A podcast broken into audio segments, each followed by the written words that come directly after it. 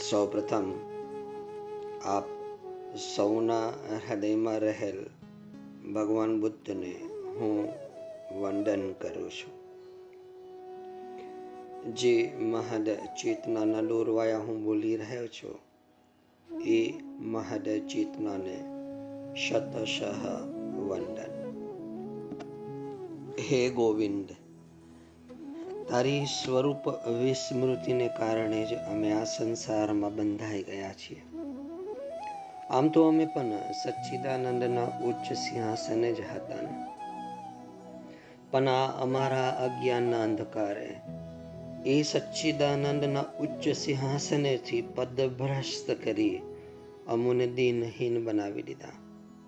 હે ગોવિંદ, અમે ક્ષણિક વિષય સુખને શાશ્વત આનંદના સાધનો ગણીને ભયંકર ભૂલ કરી છે.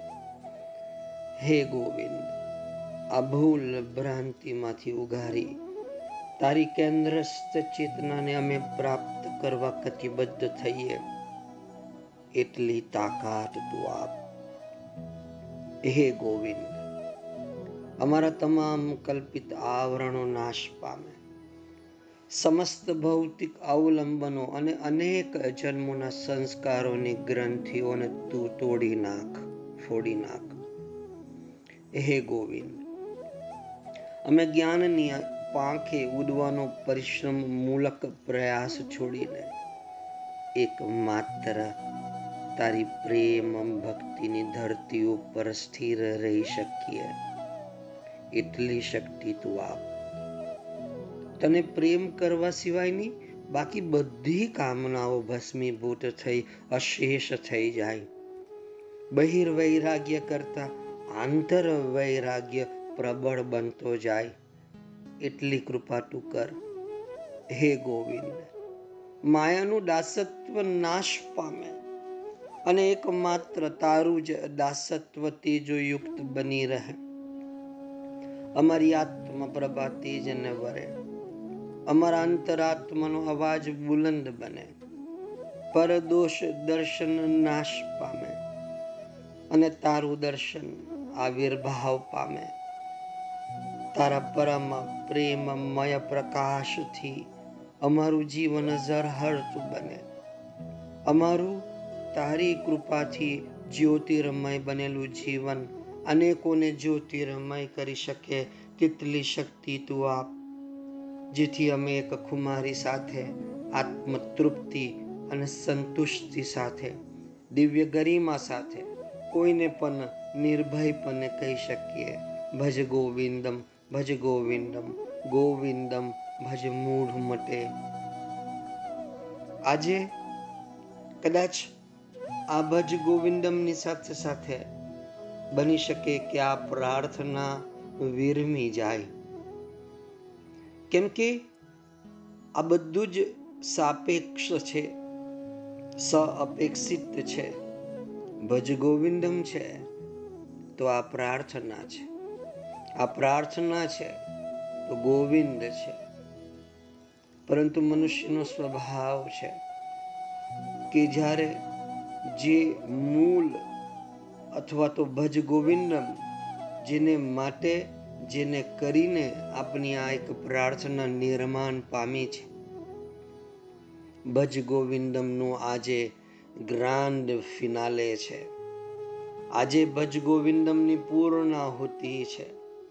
અને બની શકે કે માણસ આ જગતની ભીતર, આ વ્યવહારની જાળમાં એટલો ઉલઝાઈ જાય કે આ પ્રાર્થના પણ વિસ્મૃત થઈ જશે. શરૂઆત ભલે એમ થાય કે તારી સ્વરૂપ વિસ્મૃતિને કારણે જ અમે આ સંસારમાં બંધાઈ ગયા. અને ખરેખર આવી જ ઘટના શરૂ થાય છે. અને પુનરપી જનનમ પુનરપી મરણમની એક લાંબી શૃંખલા શરૂ થઈ જાય છે. મારી બે હાથ જોડીને આપ સૌને વિનંતી છે કે આ પ્રાર્થના જીવનના છેલ્લા શ્વાસ સુધી તમારી ભીતર જાગૃત રહે, ગુંજાયમાન રહે. બાકી તો બીજું શું છે? આપણે ભજ ગોવિંદમના આ ગ્રાન્ડ ફિનાલેમાં, અંતિમ શ્લોકમાં આપણે પ્રવેશ કરીએ. કેમ છો? મજામાં છો ને? મજામાં જ રહેવાનું છે. આદિ શંકરાચાર્યએ આપણે આ એકત્રીસ અઠવાડિયા, એકત્રીસ દિવસ આ ભજ ગોવિંદમમાં ગોવિંદના સૂત્રે આપણે બધાને પરોવીને રાખ્યા. આપની ભીતર એટલે કે એક સામાન્ય મનુષ્યની ભીતર કંઈક કેટલી પ્રકારની ભાવનાઓ લાગણીઓ ઉપર, નીચે નીચે ઉપર ઉઠતી રહેતી હોય છે. પરિસ્થિતિઓ ઉપર, નીચે નીચે ઉપર રહેતી હોય છે. પરંતુ બધી જ પરિસ્થિતિમાં જો આપણે કોઈક પરમ આનંદનો અનુભવ આપતું હોય, તો આ ભજ ગોવિંદમ છે. અથવા ગોવિંદ સ્વયં છે. માધવ સ્વયં છે, કેશવ સ્વયં છે, કૃષ્ણ સ્વયં છે. આપણે એ ગ્રાન્ડ ફિનાલેમાં પહોંચીએ છીએ. આ ગ્રાન્ડ ફિનાલે છે. અંતિમ શ્લોક છે. અને અંતિમ શ્લોક એટલે મેચની છેલ્લી બોલ. અને છેલ્લી બોલ તો સિક્સર જ હોય. એવું જ આ શ્લોક આદિ શંકરાચાર્યનો અંતિમ શ્લોક. ભજ ગોવિંદમનો એકત્રીસમો શ્લોક, જેમાં આપણે પ્રવેશ કરીએ અને જાણીએ કે આ અંતિમ બોલ જો ના હોત, તો આપણે આ જીવનની દિવ્ય મેચ રમી ના શકતે. જો આ અંતિમ બોલ ના હોત, તો આપણે આ જીવનની સમજ પ્રાપ્ત ના થતે. જો આ અંતિમ બોલ ન હોત, તો આપણે કૃષ્ણ કોણ છે? માધવ, કેશવ, એનો ભાવ શું છે? પ્રેમ ભાવ શું છે? એ આપને ખબર ના પડતે.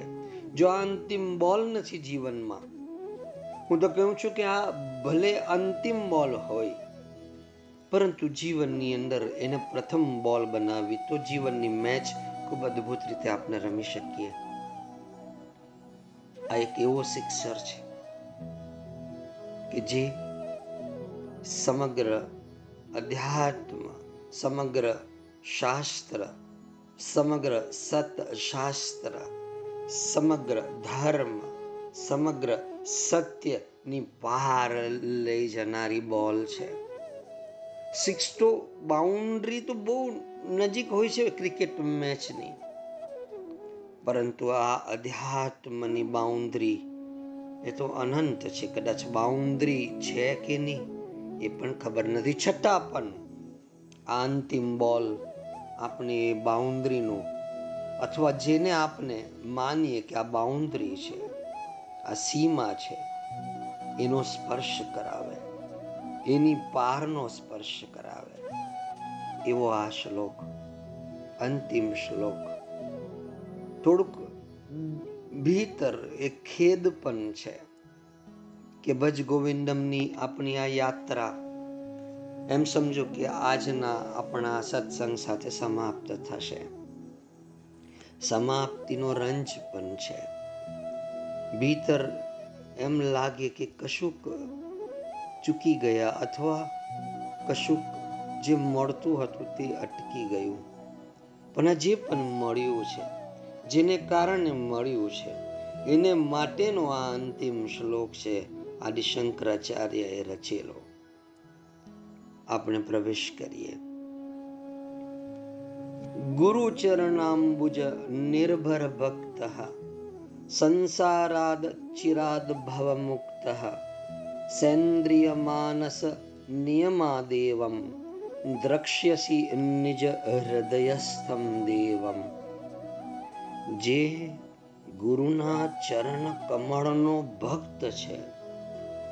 જે ભક્તિથી સભર સભર છે.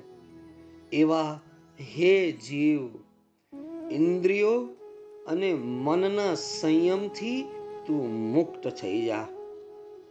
આ અને આવા સંસારમાંથી તું મુક્ત થઈ જા.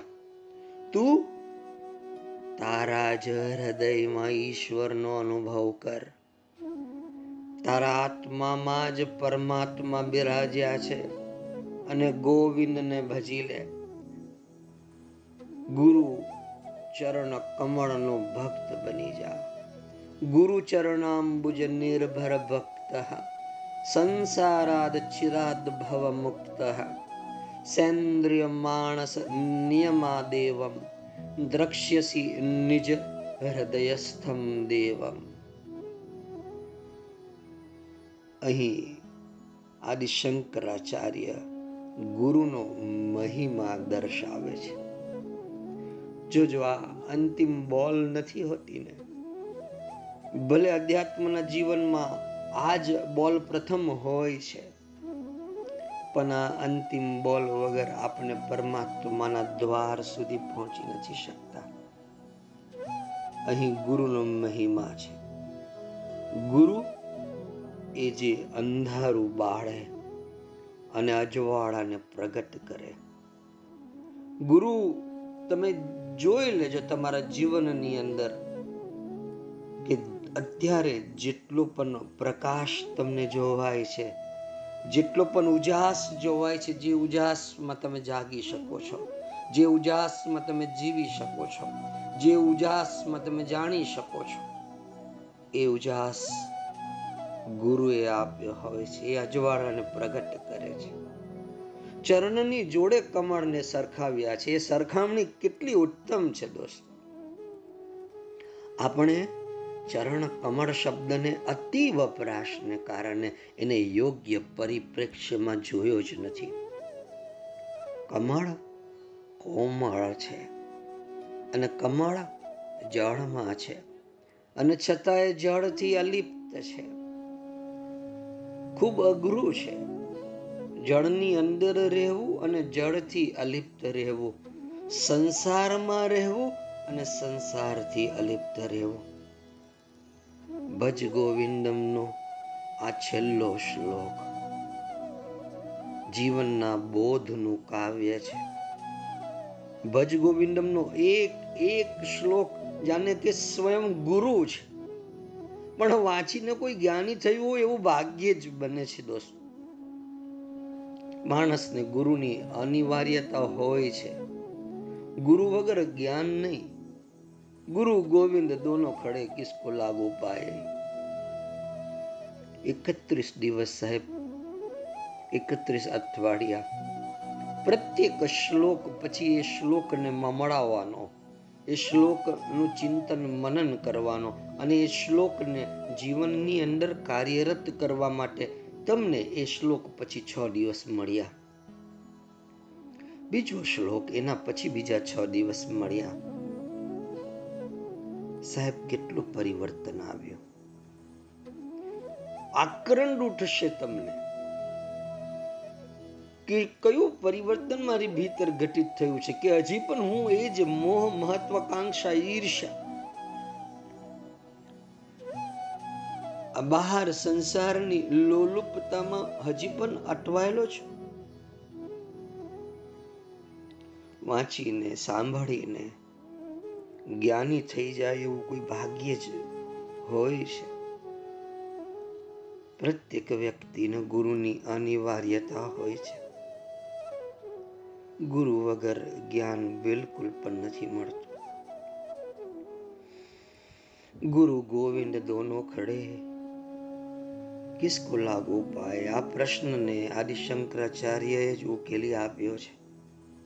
કે ગુરુ અને ગોવિંદ બંને હોય ને, તો પણ હું પહેલાં ગુરુને જ વંદન કરીશ. કારણ કે ગુરુ ન હોત, તો મને આ માધવનો, આ કેશવનો, આ ગોવિંદનો કોણ ખ્યાલ કરાવતે? ગુરુ મને આંગળી પકડીને ગોવિંદ પાસે લઈ ગયા અને દર્શન કરાવ્યા. કહો કે સાક્ષાત્કાર કરાવ્યો. મારી તો સાદી સમજણ આ છે કે જે મારા અક્ષને, મારી આંખને સાક્ષાત આકાર બતાવે, સાક્ષાત્કાર. You have to see it to believe it સગી આંખે જોયું હોય, તો પછી એ માન્યતાનો વિષય નથી રહેતો સાહેબ.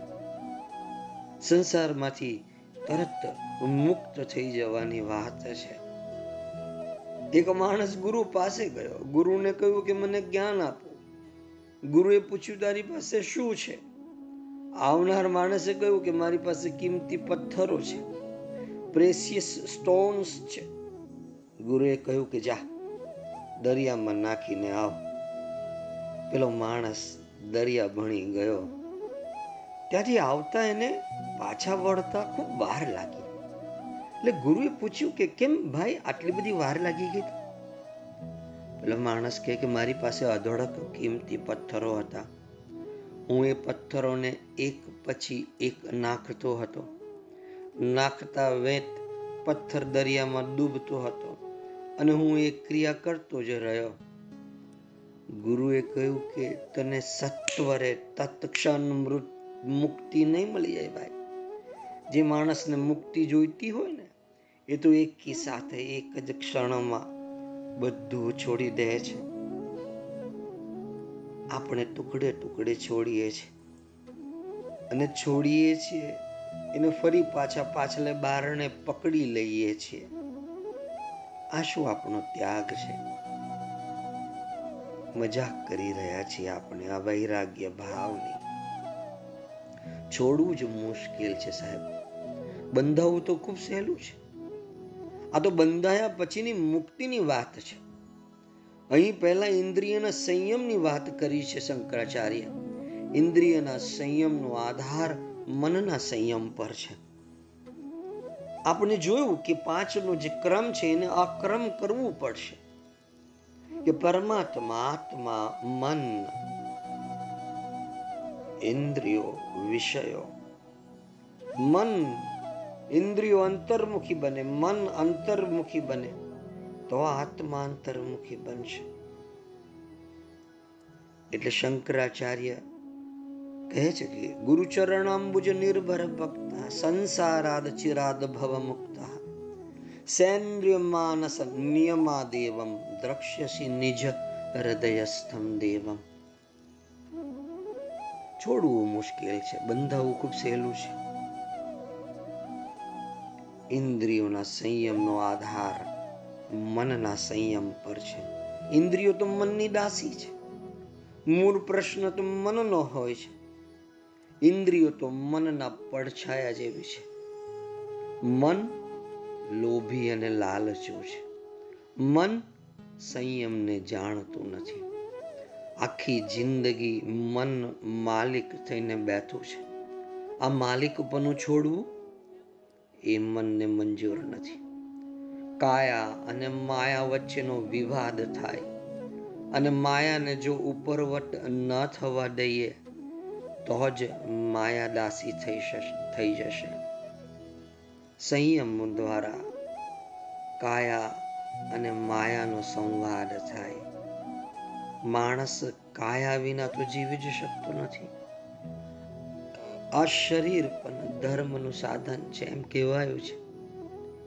શરીરને સાધન માનીને જે મનથી સાધના કરે, એ માણસ મુક્તિનો અનુભવ કરી શકે છે. પરમાત્મા, આત્મા, મન, ઇન્દ્રિયો, વિષયોના ક્રમને અક્રમ કરવા, મનને આત્મા તરફ લઈ જવું પડે. ઇન્દ્રિયોને મનની ચાકરીમાં લગાવવી પડે. ઈશ્વર ક્યાં છે? હકીકતમાં તો એ આપણી ભીતર છે આપણી અંદર છે. આપણા જીવ સાથે જ શિવ છે. અથવા તો જીવ એ જ શિવ છે, આપણે માનતા જ નથી. અને શંકરાચાર્ય પણ એ જ આપણે કહે છે કે દ્રક્ષ્યસી નિજ હૃદયસ્થમ દેવ તારા આત્મામાં જ પરમાત્મા બિરાજ્યા છે. તારા હૃદયમાં જ ઈશ્વરનો અનુભવ કર. આપણે આજ આપણી ભીતર પ્રવેશ કરવાનો છે. આ જીવ જ શિવ છે. પછી સ્ત્રી હોય કે પુરુષ હોય, આપણે એમ સમજીએ છીએ આ પુરુષ પ્રધાન દેશની અંદર, કે પુરુષને જ બધા જ અધિકાર છે. આત્મ સાક્ષાત્કારનો અધિકાર પણ પુરુષને જ છે. આમ તો અન્યાય અને અપમાન, ઉત્પીડન અને પ્રતાડનથી ભરેલા પૌરુષ આધિપત્યવાળા ભારતીય સમાજમાં. મારું તો એવું માનવું છે કે દરેક સ્ત્રી સાધિકા છે. જેણે ઉચ્છૃંખલ બન્યા સિવાય આત્મછંદ પામવાનો છે. આંદાલ થઈ ગયા અક્કા થઈ ગયા, મીરાબાઈ થઈ ગઈ, ગંગાબાઈ, સહજોબાઈ બહિણાબાઈ, આ સ્ત્રીની સંત ધારામાં કાશ્મીરની એક આદિ કવિયત્રી લલ્લેશ્વરીનું નામ તમે સાંભળેલું છે? આ લલ્લેશ્વરી પણ એક ઉજ્જવલ શિખર છે. લલ્લેશ્વરીની દીક્ષા શૈવ ઉપાસક સિદ્ધ મોલ પાસે થયેલી. લગ્ન પછી ક્રમશઃ સ્વાતંત્ર્ય, સન્માન અને સ્નેહ ખોઈ નાખ્યા. આ પીડા આપે છે મને પણ. અને કદાચ એ સમયની અંદર કૃષ્ણને પણ પીડા આપતું હશે. કે સ્ત્રીની સ્વતંત્રતા હોતી જ નથી, એનું સન્માન નથી હોતું. એને સ્નેહ નથી મળતું. શરૂ થઈ યાત્રા. આ જ રીતે સ્વતંત્રતા ખોઈ નાખી, સન્માન ખોઈ નાખ્યું, સ્નેહ ખોઈ નાખ્યું, નથી મળ્યું એને. અને અધડક શૂન્યથી અફાત શૂન્ય વચ્ચેની રઝરભાટ લલ્લેશ્વરીની. કાશ્મીરનો દરેક કાંકરો એના ચરણોને ઓળખે સાહેબ. એક અપૂર્વ શૈવ જોગ, જોગણ બની ગઈ. આ પૃથ્વી પાથરવાની અને આકાશ ઓધવાનું દિશાઓ પહેરવાની, તરસમાં વિશ્રામ લેવાનો અને ઉજાસ ખોજવાનો. ઉઠે ત્યારે જે દિશામાં મુખ હોય તે તરફ ચાલી નીકળવાનું. વેદનાની તીવ્રતા અને પ્રતીતિની પ્રબળતા, એના વાક એના કાવ્યમાં અનુભવાય છે. કોઈક વાર સમય મળે તમને, તો લલ્લેશ્વરીના કાવ્યો વાંચજો. એ ગુરુને પૂછતી કે, ગુરુદેવ, યહ લલ મેરા પીછા કબ છોડેગી? તેનું શિવ સાથેના ઐક્યનું એક ઉત્કટ દ્રશ્ય છે. કાશ્મીરમાં દુષ્કાળ પડેલો. બધે ભૂખ, તરસ અને મૃત્યુ હતા. લલ્લા પાસે એક કુરૂપ અને બદશકલ સેવક રહેતો હતો. જાગજો, સાંભળજો. સેવક કહે છે, લલ્લેશ્વરીને, માય ભૂખ ખૂબ ખરાબ ચીજ છે. આપણે નથી લાગતી. લલ્લા કહે છે કે સાચું. પણ લલ્લાનો જવાબ સાંભળજો. હું તો મને જ ખાઉં છું. આ જોને મારું આયુષ્ય ઘટતું જાય છે. બીજું, આ ભૂખ લગાવનાર શિવ. ભૂખ લાગે તે શિવ. અને આ ભોજન પણ શિવ છે. સેવક જે કડરૂપો હતો, સાંભળજો, બદશકલ હતો. એ સેવક એમ કે છે, મારી અંદર પણ શિવ હશે? આવા કુરૂપ, આવા બદશકલ, આવા કદરૂપા દેહમાં શિવ શું કામ રહે? એને રહેવું જ હોય તો એ સારો નિવાસ ના બનાવે. લલ્લા પ્રેમથી, સ્નેહથી વાત્સલ્યથી. કરુણામય સ્વરે કહે છે, બેટા, જો તું તારા હાથે રમકડું બનાવે અને તે વાકું ચૂકું બને, તો તું કહીશ કે તે નથી બનાવ્યું. આપણે બધા જ શિવે બનાવેલા રમકડા છીએ, ઘર છીએ, દરેક અપૂર્વ, અનન્ય અને સુંદર ઘર છે અને દરેકમાં શિવ વસે છે શિવમય બનીએ પછી જ્યોત બનતા વાર નથી લાગતી. લલ્લા તો માત્ર એકતાલીસમાં વર્ષે જોગણ જ્યોતિ બની ગઈ. નિરાકાર શિવમાં વિલીન થનારને વળી સ્મારક અને સમાધિ, ગાડી અને પીઠોના આકારો કેવા ભાઈ? કદાચ સ્ત્રી સાધિકાઓ અશેષ બની જતી હશે. ગુરુ શિષ્ય પરંપરા ચલાવવા જેટલી અસ્મિતા બચતી નહીં હોય. એટલે જ કાશ્મીરમાં એમ કહેવાય છે કે આસમાનમાં અલ્લાહ અને પૃથ્વી પર લલ્લાહ સાહેબ, આપણે ગુરુ દોરી જાય છે. આ ભાવ પર દોરી જાય છે. કે આ તમારી ભીતર જે શિવ છે, તમારી ભીતર જે પરમાત્મા છે, આ જીવ એ જ શિવ છે. પરંતુ આપણે હજી સુધી માનતા નથી કે આ જીવ એ જ શિવ છે. ગુરુચરણ અંબુજ નિર્ભર ભક્ત, સંસારાદ ચિરાદ ભવ મુક્ત સેન્દ્રિય માનસ નિયમા દેવમ, દ્રક્ષ્યસી નિજ હૃદયસ્થમ દેવમ. ભાઈ, ઇન્દ્રિયોને મનના સંયમથી તું મુક્ત થઈ જા. આવા સંસારમાંથી મુક્ત થઈ જા. તું તારા હૃદયમાં જ ઈશ્વરનો અનુભવ કર. તારા આત્મામાં જ પરમાત્મા બિરાજ્યા છે. ગોવિંદને ભજ ભાઈ, ગોવિંદને ભજ. આપણે શેને ભજીએ છીએ? વ્યક્તિ એ જ વિભૂતિ છે. ને મારા માટે આપ સૌ વિભૂતિ છો.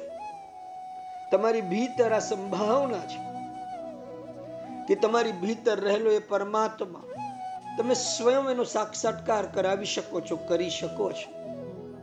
આ ધરાતલ ઉપર માધવ બનીને, કેશવ બનીને વિહાર કરી શકો છો.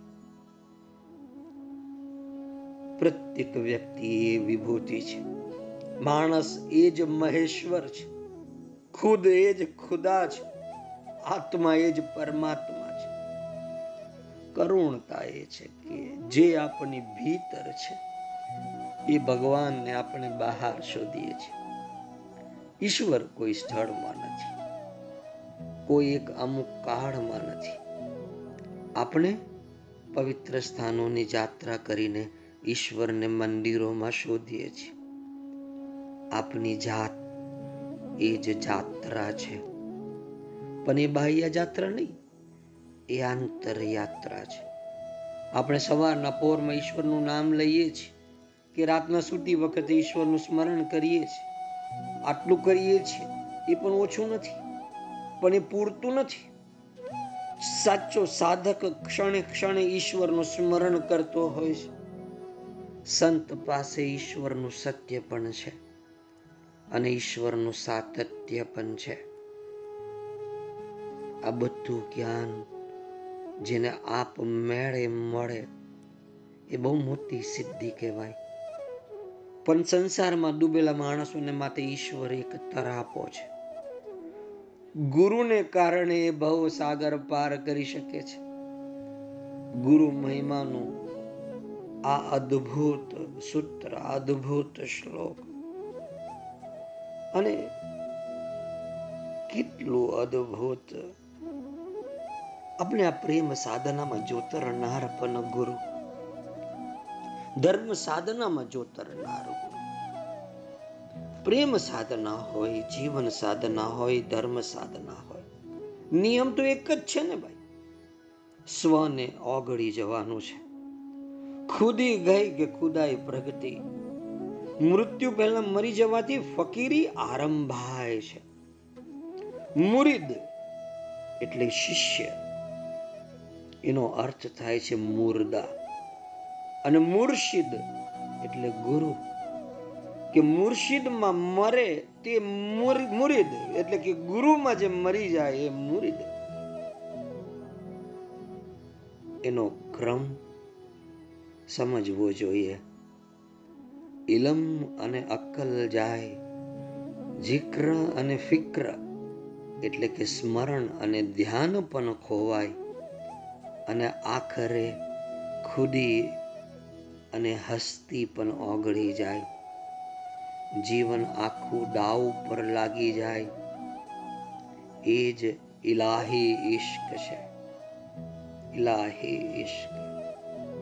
કર્મકાંડનો આધાર ભલે હું હોય, પણ ઈશ્કનો, પ્રેમનો આધાર તો તું છે ભાઈ. સાધનાની બે જ કેડીઓ છે. સ્વને એવો વિસ્તાર કે તું ન વધે અને ક્યાં તો તું એવો વિસ્તરે કે હું ના વધે. પ્રેમ ગલી અતિ સાકરી. આપણે એ પ્રેમ ગલીમાં પ્રવેશ કરી લીધો છે આજની સદીમાં એક પરમ ત્યાગી વૈરાગી બાદશાહ થઈ ગયો, બલ્ખમાં.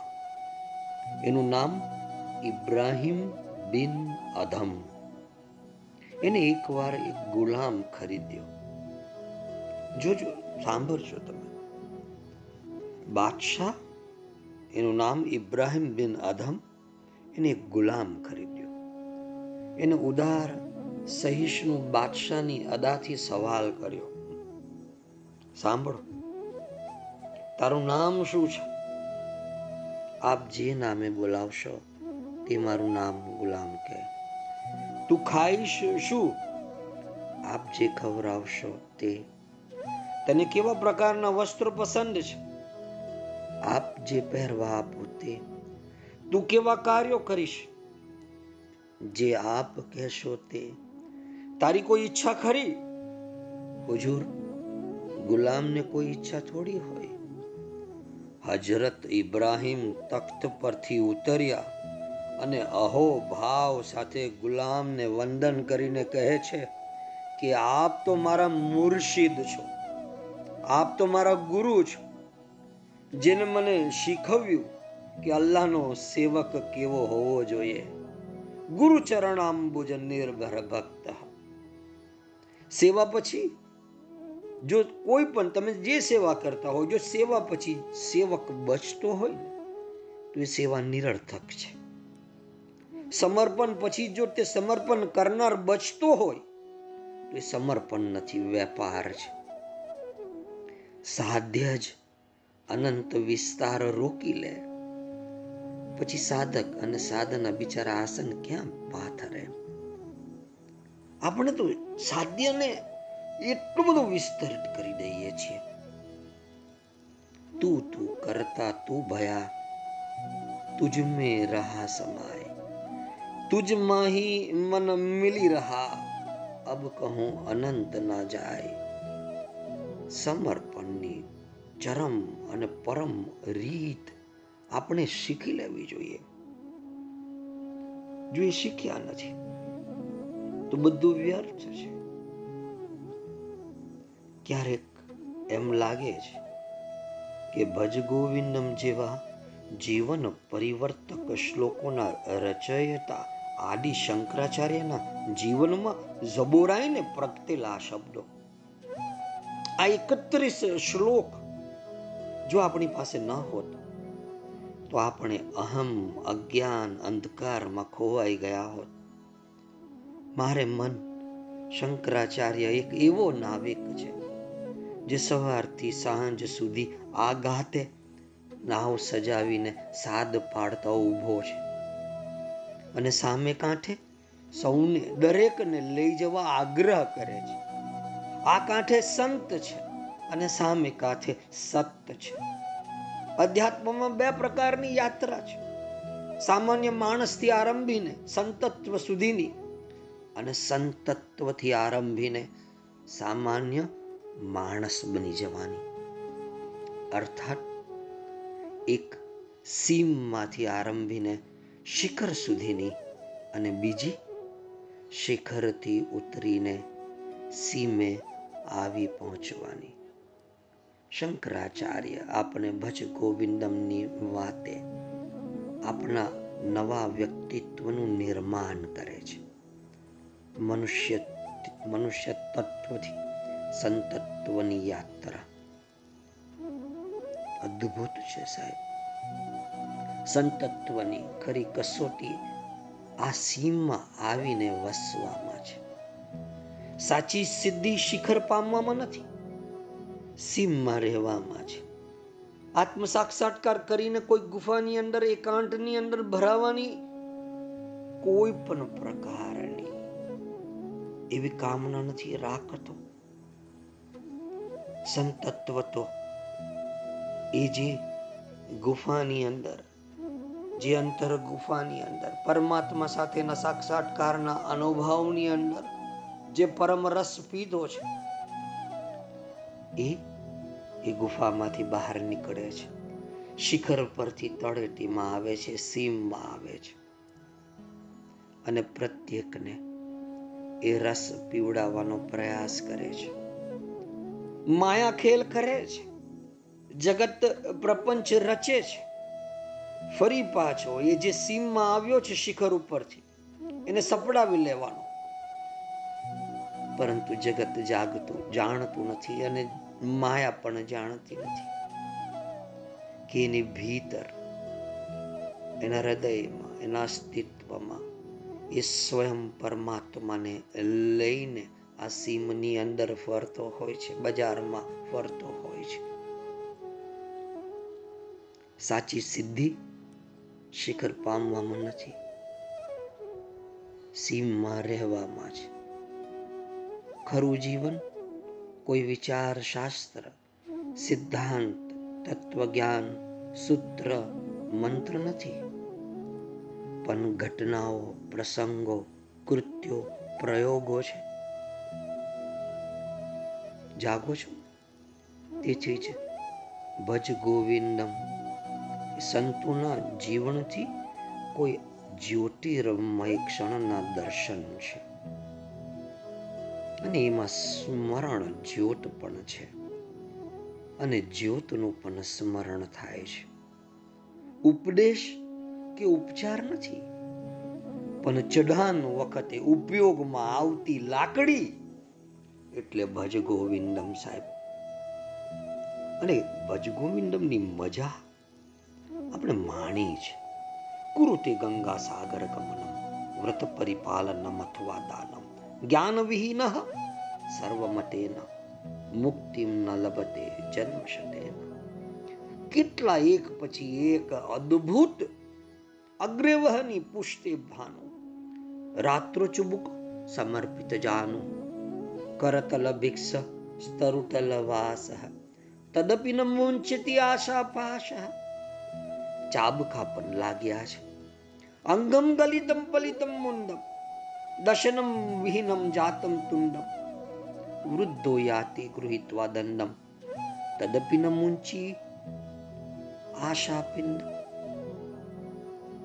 સાહેબ અદ્ભુત રીતે આપણે આ સંતત્વ તરફની યાત્રા શંકરાચાર્ય કરાવી રહ્યા છે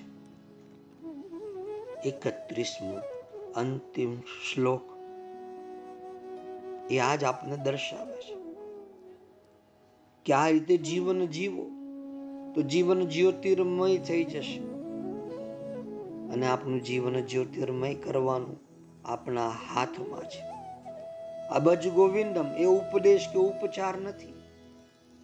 પણ આ શિખર ઉપર ચદાનો વખતે ઉપયોગમાં આવતી લાકડી છે. દૈનિક જીવનમાં સ્વની સીમાઓ કઈ રીતે ઓળંગાય તે ભજ ગોવિંદમ આપણને શીખવાડે છે.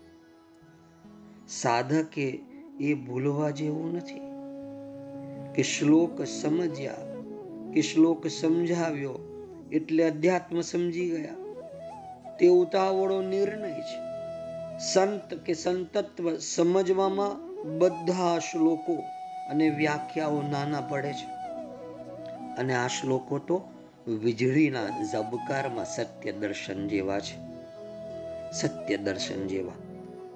નારી સ્તન ભરનાભિદેશમ માગાદ્રસ્તવા મોહાવેશમ, એ માંસ વસાદી વિકારમ, મનસી વિચિંતય વારમ વારમ.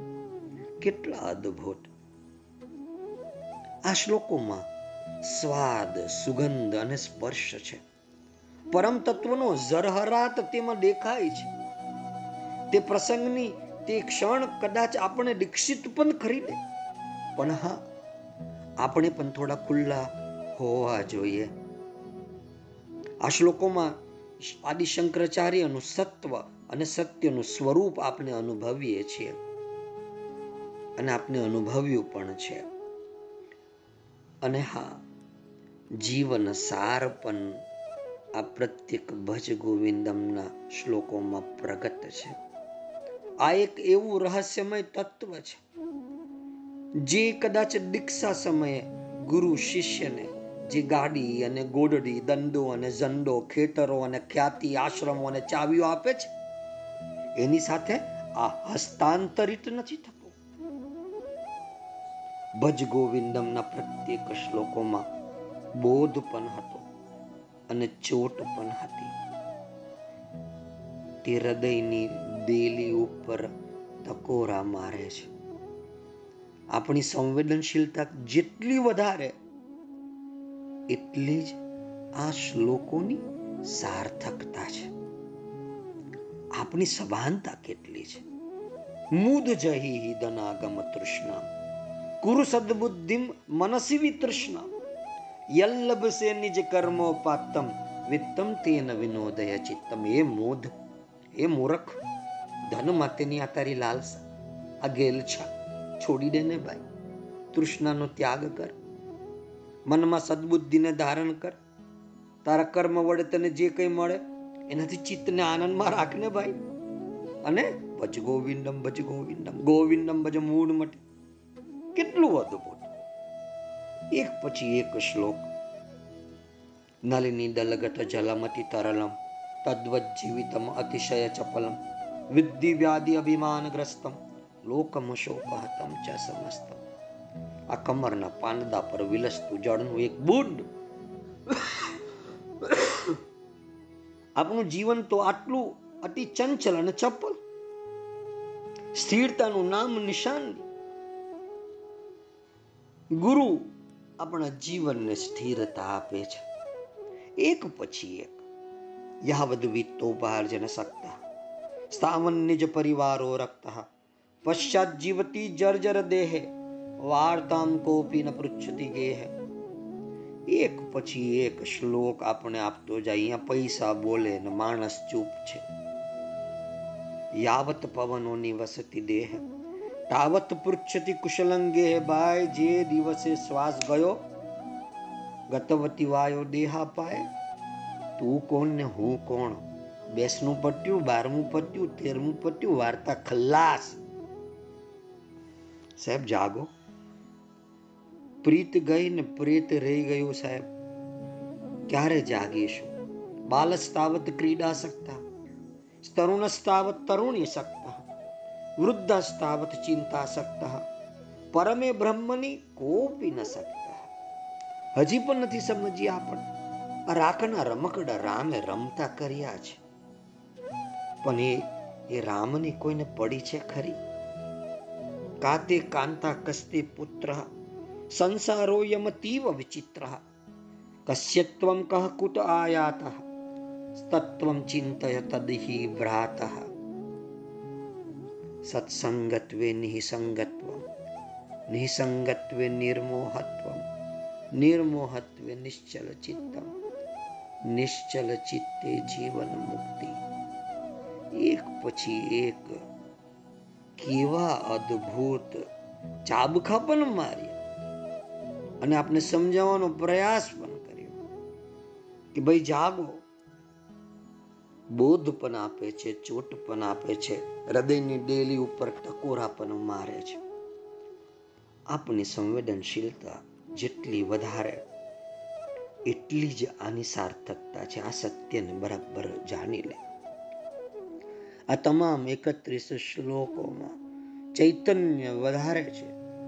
એનું કારણ એ છે કે તેઓ વ્યાસપીઠ ઉપરથી માર્ગ તરફ આંગળી ચીંધવાને બદલે આપણી આંગળી પકડીને સાથે ચાલવા લાગે છે.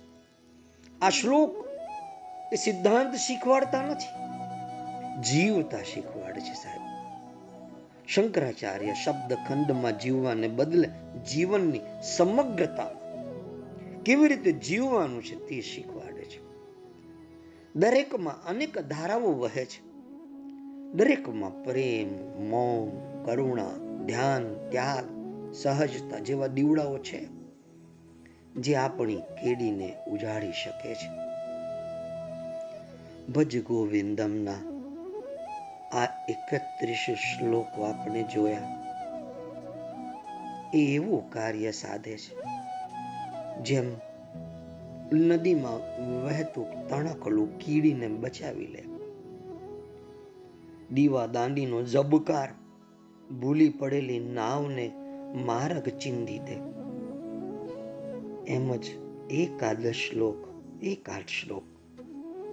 કદાચ તમારા કોઈક એક સાધકની આંગળી પકડી લે. એકાદ શ્લોક જીવનનું એકાદ સત્ય ઉજાગર કરી દે છે. કેટલા અદ્ભુત શ્લોક. એકાદ શ્લોક પણ જો સ્પર્શી જાય, અને કેટલા બધા આપણે કેટલું બધું શીખવાડ્યું. કસ્ત્વમ કોહમ કુત આયાત.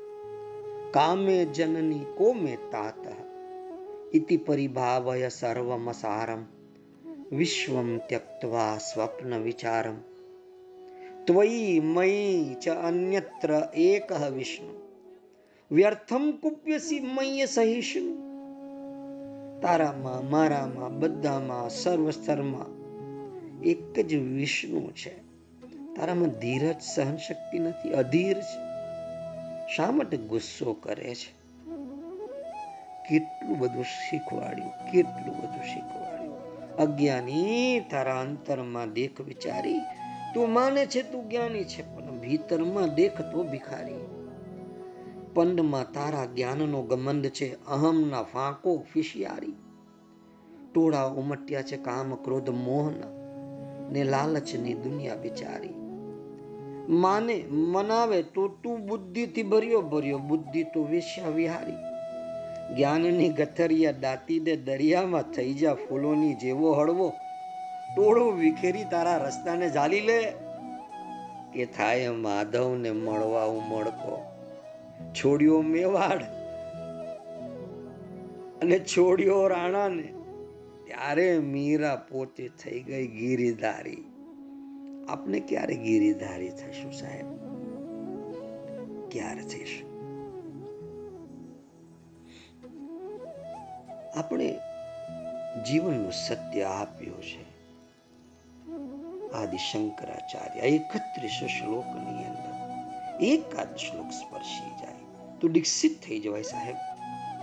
કદાચ ક્ષણમાં જ શાશ્વતીનો સ્વાદ ચખાઈ જાય. આ ભજ ગોવિંદમ એ પ્રસંગ મૂલક છે જીવન નિષ્ઠ છે, અધ્યાત્મ છે. તેમાં જીવનમાંથી પ્રગટતું દર્શન છે. તે ચંદ્ર ચિંધતી આંગળી છે. માનવ સભ્યતાઓમાં યુગોથી અનેક બાબતો અથાક કહેવાય છે. પણ અમુક બાબત કે અમુક સત્ય જેવી રીતે આ ભજ ગોવિંદમ જે કહેવાય છે એમાં અંગારા ઉપર રાખ ક્યારેય નથી વળતી. એની નાભીમાંથી વિસ્ફોટ અકબંધ એની ભીતર નાભીની અંદર એ વિસ્ફોટતા અકબંધ રહે છે. ગમે તેટલી વાર આ શ્લોકોમાંથી પસાર થાઓ, એ સાધકનું રસાયણ બદલી નાખે છે. તેથી પરિપક્વ અને પરિશુદ્ધ થવાય છે. તે જીવનની અનંત સંભાવનાઓ ખોલે છે. તેથી કશુંક ઉગડે છે અને કશુંક ઉજાડે છે. આ એક બ્રેક થ્રુ છે. કબીર કહે છે, ભવ સાગર એક નદી અગમ હૈ. ભવ સાગર એક નદી અગમ હૈ. અહદ અગાહ ધારા હો. કહે કબીર, સુનો ભય સાધો, વિરલે ઉતરે પારા હો. મારે મન. આ સંતો, આ ફકીરો, આ પ્રબુદ્ધ પુરુષો, આ આચાર્યો એ જીવન યાત્રા દરમિયાન ઓચિંતા જ મળી ગયેલા પ્રવાસીઓ છે. તેમના અનુભવો આપણે કહે છે કે, ભાઈ, ભજ ગોવિંદમ, ભજ ગોવિંદ. જે આપણી યાત્રામાં ખપ લાગે તેવા છે. સંતો એવા વૃક્ષો છે જેમના સાનિધ્યમાં બેસવાથી શાતા આવડશે અને સુવાસ પણ આવશે.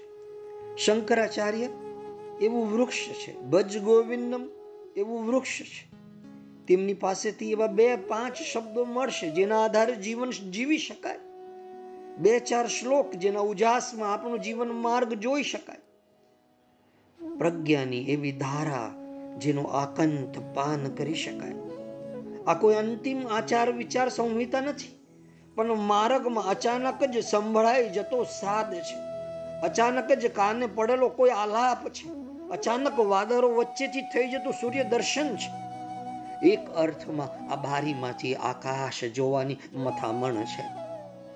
ભજગોવિંદમ તો આપણે એમ કહે છે કે બસ અસ્તિત્વ તો આમ જ આવું જ છે. અને તે સમજનો, આ ઓચિંત થતો ઉઘાડ છે. જાગો છો ને? ભજ ગોવિંદમ સમજાવવાની મથામણ નથી, પણ સમજવાની મથામણ છે.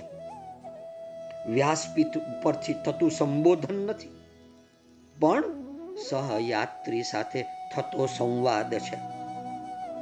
આ કોઈ અંતિમ નિરપેક્ષ ભાષ્યો નથી. નદી નિરખવાનો, ખીણમાં રખડવાનો વનમાં વૃક્ષો, પંખીઓ સાથે દોસ્તી કરવાનો કોઈ ડિપ્લોમા, તાલીમ હોતા નથી. આ કોઈ વસ્તુલક્ષી વૈજ્ઞાનિક અભ્યાસ નથી. આ કોઈ સંત સાધુના જીવનના ઐતિહાસિક પાના પ્રકરણો નથી. આ કોઈ સાલવારી નથી. પણ સમયની સમાંતરે સમાંતરે વહેતી ચૈતન્યની શાશ્વત ધારા છે. આ કોઈ સંશોધન કે વિવેચન નથી. પણ સહજ સ્ફુરણ છે. પ્રત્યેક શ્લોક તમને એમ લાગશે કે કેટલો સહજ છે. અને આપણા રોજિંદા જીવનની અંદર કેટલો ઉપયોગી છે. આ સમાંતરે વહેતી ચૈતન્યની શાશ્વત ધારા. આ કોઈ સંશોધન નથી કે વિવેચન નથી. સહજ સ્ફુરણ. બસ નજરમાં આવેલી હૃદયમાં વસી ગયેલા જ્યોતિર્મય ક્ષણો છે. અને ચૈતન્યમય દ્રશ્યો છે. જેમાં તેમનો સાદ પણ છે, હાથ પણ છે. જેમાં શંકરાચાર્યનું નૂર પણ છે, સુગંધ પણ છે. આ અનુભવો છે. જેમાં શંકરાચાર્યની ઉપસ્થિતિ આપણે અનુભવાય. સંતો એ માતે તો હોય જ છે. વ્યક્ત થાય. એ બધું જ વિરાટનો અંશ છે. શબ્દોના વર્તુળમાં સીમ છે.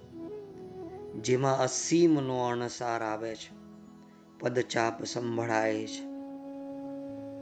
બસ મારા વહાલાઓ, મારી વહાલીઓ, હું હૃદયપૂર્વક કહીશ કે જીવનની રઝર પાટ જાત્રા બની જાય તે માટે સજાગ રહેવાનો પ્રયાસ કરજો. મારી નાનકડી વાતોને પણ મૂલ્યવાન અને આત્મવાન રીતે નિરખવાનો, જોવાનો પ્રયાસ કરજો. શ્વાસ લઉં ત્યારે અંદર મહાકાશ રચાશે. એવી જ ધારણા બનાવજો.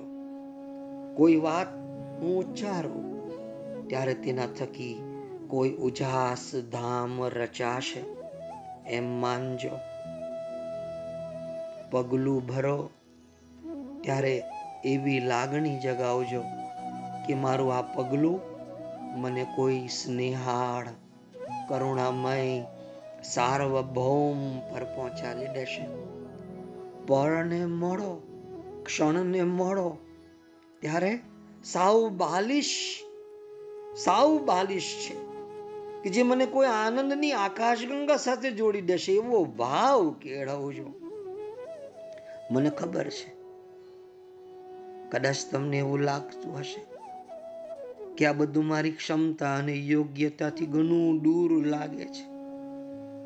બાકી તેમ છતાં તમે આ કરી શકો છો. એટલી દ્રઢ શ્રદ્ધા મને આપ સૌમાં છે. મારા અંતિમ શ્વાસ સુધી હું તમારી સાથે આ ધરાતલ ઉપર ધબકતો રહીશ, ચાલતો રહીશ, પ્રેમ કરતો રહીશ. અંતે એટલું પ્રેમપૂર્વક સ્નેહપૂર્વક, વાત્સલ્યપૂર્વક, સાવ પ્રામાણિકપણે કહીશ કે તમે મારી આંગળી પકડીને ચાલી શકો છો. સૂર્યોદયે કે સૂર્યાસ્તે, વસંતે કે પાનખરમાં, પૂનમે કે અમાસે, સુખમાં કે દુઃખમાં, પ્રસન્નતામાં કે અપ્રસન્નતામાં. અને હા, મિત્ર બની કે પ્રેમી બનીને? તમે મારી આંગળી પકડીને ચાલી શકો છો. મારું ગંતવ્ય સ્થાન મને ખબર છે. જીવોને, હું જ્યાં જઈ રહ્યો છું, હું જે રસ પી રહ્યો છું, હું જે અમૃત પાન કરી રહ્યો છું, જે રસ જેને પીવો હોય તેઓ મારી આંગળી પકડી શકે છે. મિત્ર બનીને, પ્રેમી બનીને, પ્રેમિકા બનીને કોઈ છોજ નથી. પણ જે દ્વાર આપનું રાહ જોઈ રહ્યો છે, જે માધવ આપણો રાહ જોઈ રહ્યો છે, જે કેશવ આપણી રાહ જોઈ રહ્યો છે, જે શ્રી કૃષ્ણ આપણી રાહ જોઈ રહ્યા છે, હવે તો આપણે પહોંચીએ. કે પછી આપણે મંજીરા લઈને ભજ ગોવિંદમ ભજ ગોવિંદમ ગોવિંદમ ભજ મૂળ મતે યાંત્રિક રીતે જ ગાયા કરવું છે. કૃષ્ણ પણ હવે આપણા નૃત્યમાં નૃત્ય કરવા ઈચ્છે છે. આપણે સૌ સાથે ક્યારે નૃત્ય કરીશું? આ એકત્રીસ શ્લોકની આપણી યાત્રા આ અદ્ભુત યાત્રા છે. અને આ યાત્રાએ આપની ભીતર ક્યાંક ને ક્યાંક તો કશુંક નવું આપ્યું છે. ગુરુ સિવાય આપને કોણ લઈ જાય આંગળી પકડીને પ્રભુના દ્વારે? ગુરુ ચરણાંબુજ નિર્ભર ભક્ત, સંસારાદ ચિરાદ ભવ મુક્ત, સેન્દ્રિય માનસ નિયમા દેવમ દ્રશ્યસી નિજ હૃદયસ્તમ દેવમ. ગુરુને ક્યાંય કોઈ કોલર ઊંચો કરવો નથી. અંતે તો બધું જ ગુરુના શરણ કમળમાં જ તો છે. કેમ કે ગુરુને કારણે જ આપણે આ ભાવ સાગર પાર કરી શકીએ છીએ. આ સનાતન સત્ય છે. નારણદાસ એમ કહે છે. ગુરુદેવ કરું પ્રણામ. ઉપાય કરો તરવાનો. ગુરુદેવ કરું પ્રણામ. ઉપાય કરો તરવાનો. હાથ હલે સા હલે નહીં, ને પાય કહે કે મરવાનો. ઘનશ્યામની અનુભૂતિ છે. ઘનશ્યામ લખે કે ભવસાગર ને ભાવસાગરમાં તમે દિયો ને પલટી એક કૃપા જો કરો તો મારી આંખો ઉઠે મલકી. પાન ખરના કોઈ પાંડડા જેવો અહમ પછી છે ખરવાનો. ગુરુદેવ કરું પ્રણામ, ઉપાય કરો તરવાનો. પથ્થર જેવા પ્રાણને મારા કરી દિયો ને કુણા. ઓ મારી જય રૂપા સખી, પથ્થર જેવા પ્રાણને મારા કરી દિયો ને કુણા. કહું ને ક્યારે હૈયે મારે? પ્રગતે ગુરુ કરુણા. ગંગા ઉપર દીવો થઈને, ક્યારે? અહો પ્રગટાવવાનો ગુરુદેવ કરો પ્રણામ, ઉપાય કરો તરવાનો. આ તરાપો મળ્યો છે. આ ભવસાગરની પાર જવાનું છે. અને આ તરાપો અનુભવી તરાપો છે. અને કઈ કેટલાય ને કેટલાય યુગોથી સામે પાર મૂકીને આવ્યો છે. તમને લેવા આવ્યો છે. હા, તમને. જે આ સાંભળી રહ્યા છે, એ સૌને લેવા આવ્યો છે આ તરાપો. ગુરુ ચરણાંબુજ નિર્ભર ભક્ત. સંસારાદ ચિરાદ ભવ મુક્ત. સેન્દ્રિય માનસ નિયમા દેવમ દ્રક્ષ્યસી નિજ હૃદયસ્થમ દેવ દ્રક્ષ્યસી નિજ હૃદયસ્થમ દેવ દ્રક્ષ્યસી નિજ હૃદયસ્થમ દેવ તું તારા હૃદયમાં જ ઈશ્વરનો અનુભવ કર તારા આત્મામાં જ પરમાત્મા બિરાજ્યા છે ભજ ગોવિંદમ ભજ ગોવિંદમ ગોવિંદમ ભજ મૂળ મટે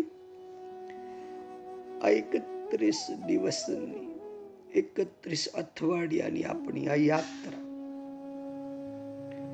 સમાપ્ત સમાપ્ત શબ્દ બોલું છું, સમાપ્ત કરી રહ્યો છું. ભીતર એક ઉદાસીનો ભાવ છે. અરે રે રે ભજ ગોવિંદમ સમાપ્ત થઈ ગયું.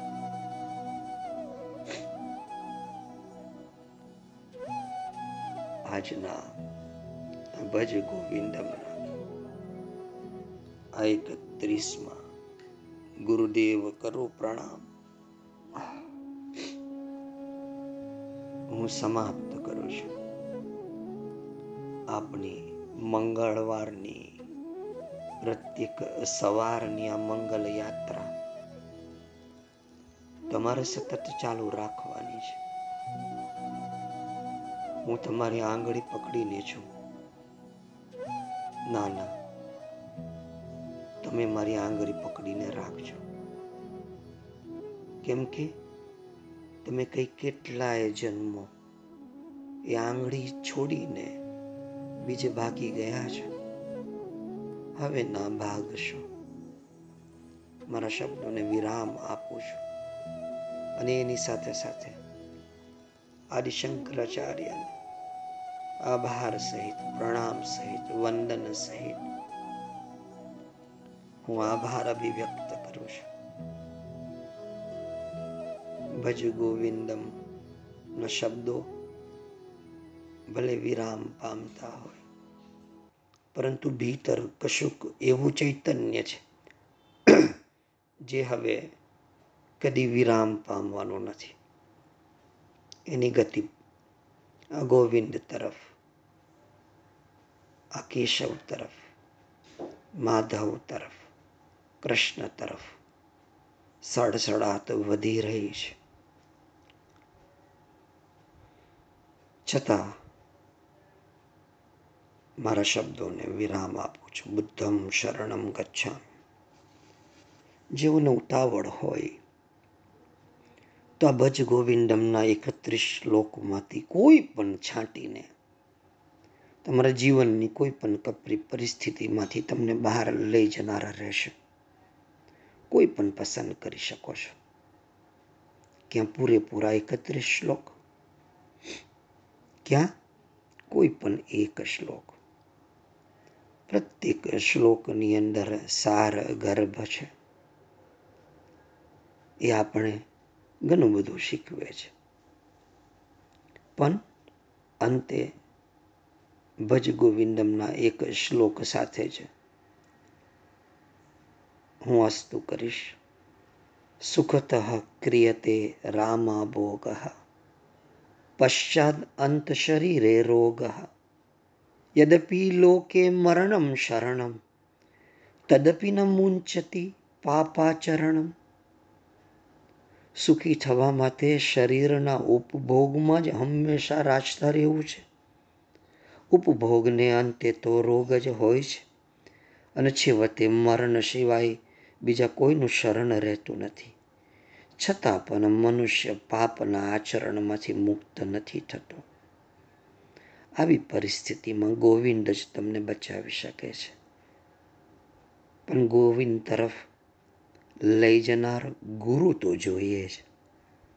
આ સત્ય ભૂલાવું ના જોઈએ. અસ્તુ.